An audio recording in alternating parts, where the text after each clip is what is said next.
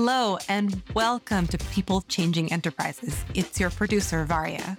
On today's bonus episode, I interview Jasmin Guthmann, this show's host, about going after what you want in the workplace. Jasmin is really good at this. She makes things happen. She built the corporate communications team at Contentstack from scratch. And she built the MACH Alliance marketing engine that took a foundation from an unknown idea to an industry force. We talk about workplace politics, stakeholder management, dealing with rejection and criticism and uncertainty. So if you've ever felt stuck at your workplace and wanted some advice for how to move things in your direction, listen up. This one is for you. I once told you I wanted to get better at workplace politics. And you redefined that term for me in a really interesting way. So, could you tell me how you define workplace politics? Oh, with pleasure. It's still a very relevant question that people talk about a lot. And usually they complain about the politics in the workplace because they experience it as something that they have no control over. To me, it's not politics, what we're talking about is stakeholder management. And it's actually a very learnable skill. It requires you to build great relationships with the decision makers around you. And that's something that is hard. So there's not a whole lot of people who are very good at it because it takes time and you need to be patient and you need to plan ahead for longer, much longer sometimes than the immediate thing you're trying to solve for. Me wanting to have this thing over here, it's not going to do me any good. What I need to do is make people want to get that thing together with me. If you consider a person your boss, your boss's boss, the other department head, whoever that might be, a roadblock, then I would say you're thinking about it wrong. Here's someone who has a different opinion. Now, how can we work together either for you to change your mind or for me to change something about the project that makes it agreeable, more agreeable to you? For me, the most important work is in knowing or figuring out what the other person wants and needs and how to get them on board for the ride the art of stakeholder management is the art of making people want what you want. It starts with getting really clear of what you want, right? Yeah, we're all dealing with a multitude of projects and a multitude of stakeholders. And we all have different, sometimes competing objectives. So, something that is very important to the person that I'm talking to may not be equally important to me my boss wants me to do something that I'm like, oh God, really? All right. And that is the kind of thing that I would say, hey, that's a sacrifice, right? So I I get that done. I do it the way that makes other people happy. And that gets me the leeway to do something on the other end that is to my liking. It's doing something that is more valuable to the other side than it is to me. It sounds to me like a chess game, which, mm-hmm. oh God, this level of strategy. But it reminds me of an article that I happened to read today that was how to get promoted at work or something. It was basically boiling down to the fact that everything that you do is a kind of reputation management for yourself. It's about building up the value of yourself as a player in other people's eyes. On the one hand, it sounds slightly Machiavellian. I will do this thing, and in return, they will be obliged to do this other thing for me. But the only way that you really earn value in the workplace is for other people to think that you're valuable. It's interesting that how you phrased it as a personal brand, really, right? You're building your brand every day in order to get more of what you want later which I find interesting because I never think about it that way. To me, it's never about my personal brand, but it is about adding value. I just think about it from a company perspective. And absolutely true, perception is reality. So if your efforts go unnoticed, then you're out of luck, right? Which is why I, especially with the more introvert people on the team, and they hate me for that. But I do push them to be more outspoken and to do more self promotion. That word has a weird negative connotation these days, but you need to self promote in a way that is not bragging about how great you are. No, that's doing it wrong. What you need to talk about is the value that you're adding to the company's business. My experience is better if you go for the greater good, the effect is actually going to be greater because nobody will say, oh, here's her again talking about all the great things that she's done. No, it's actually, oh, wow, this is what the team is doing to advance the company. That's a different trajectory, it's a different narrative. And how do you make that trade off? We started with stakeholder management, and it's all about those one to one relationships and figuring out what matters to that person and how can I align what hmm. I want to do with what they want.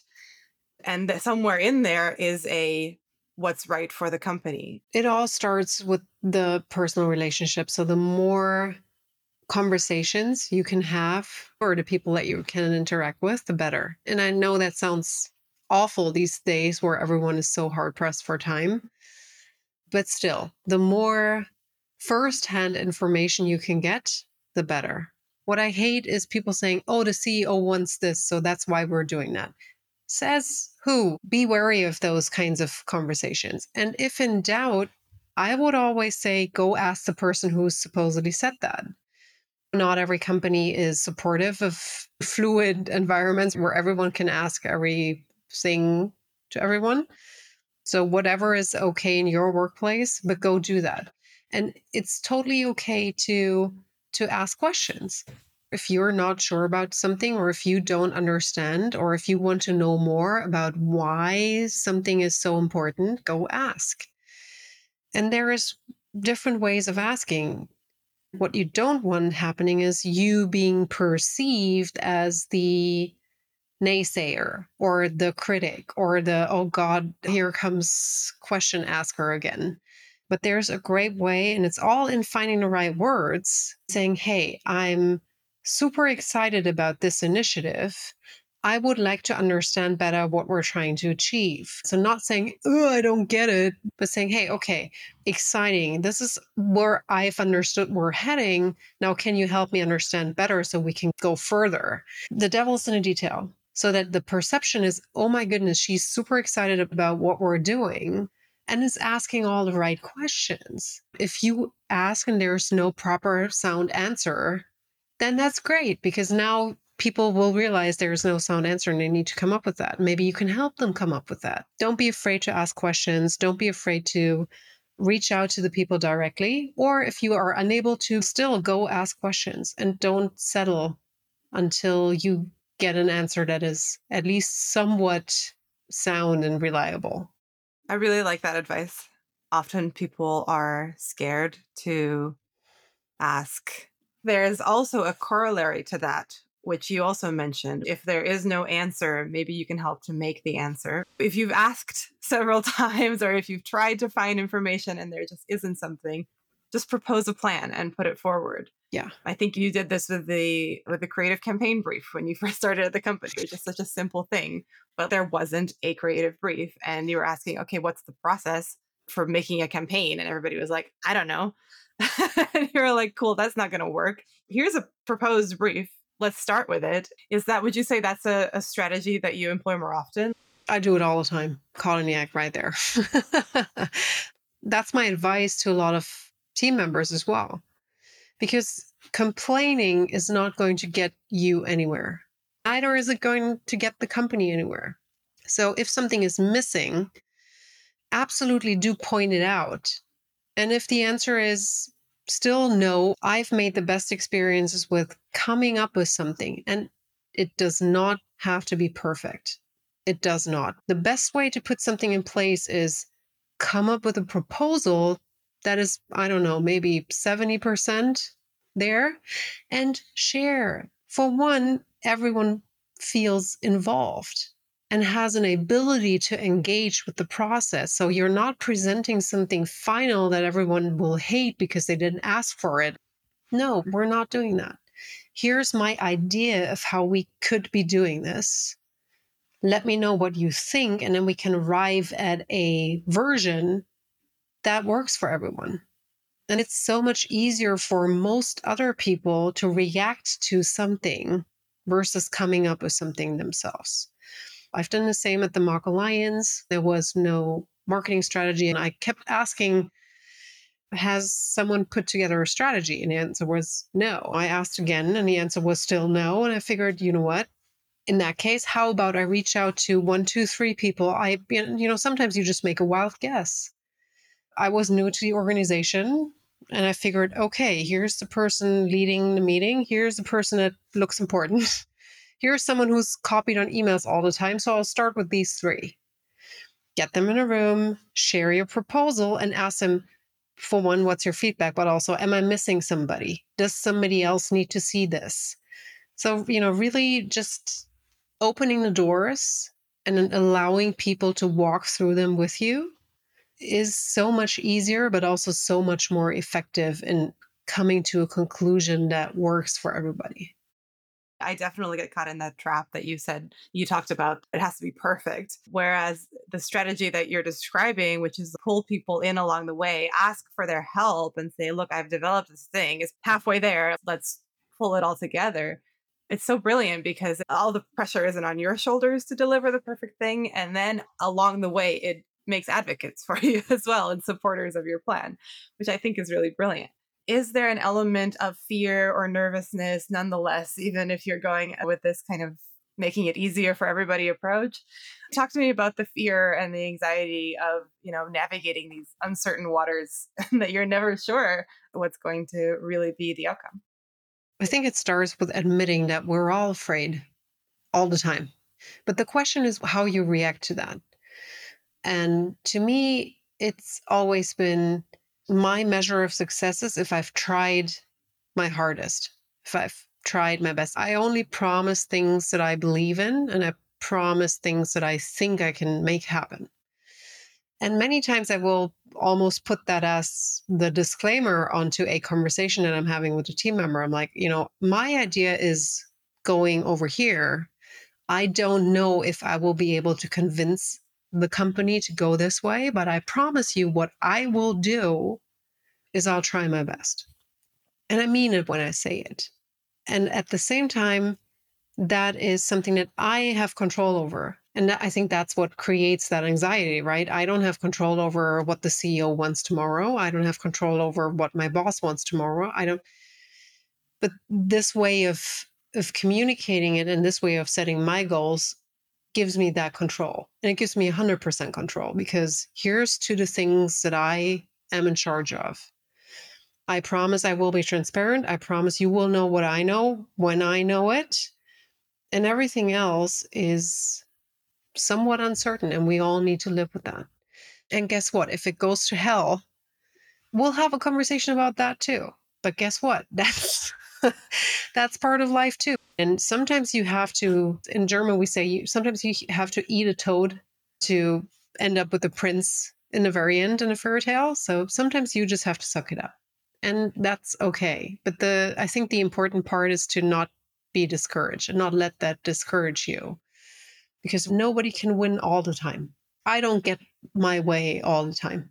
There's plenty of times where I'm being told, nope, nope, and no. and that's okay because I never focus on only one thing. I think that's a surefire recipe for disaster.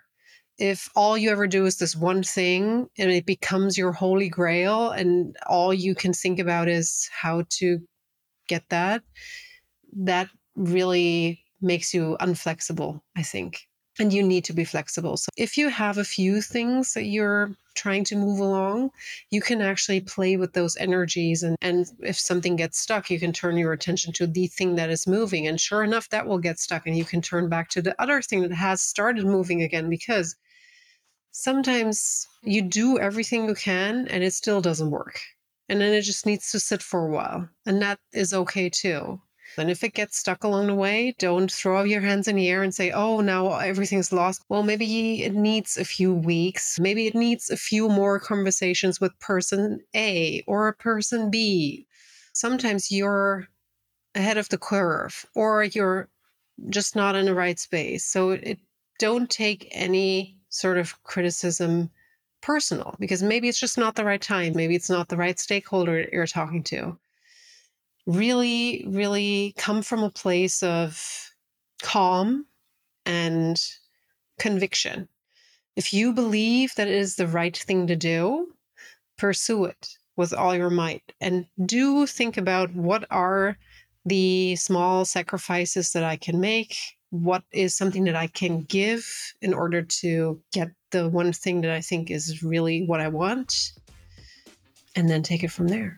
But keep trying is, is the point, really.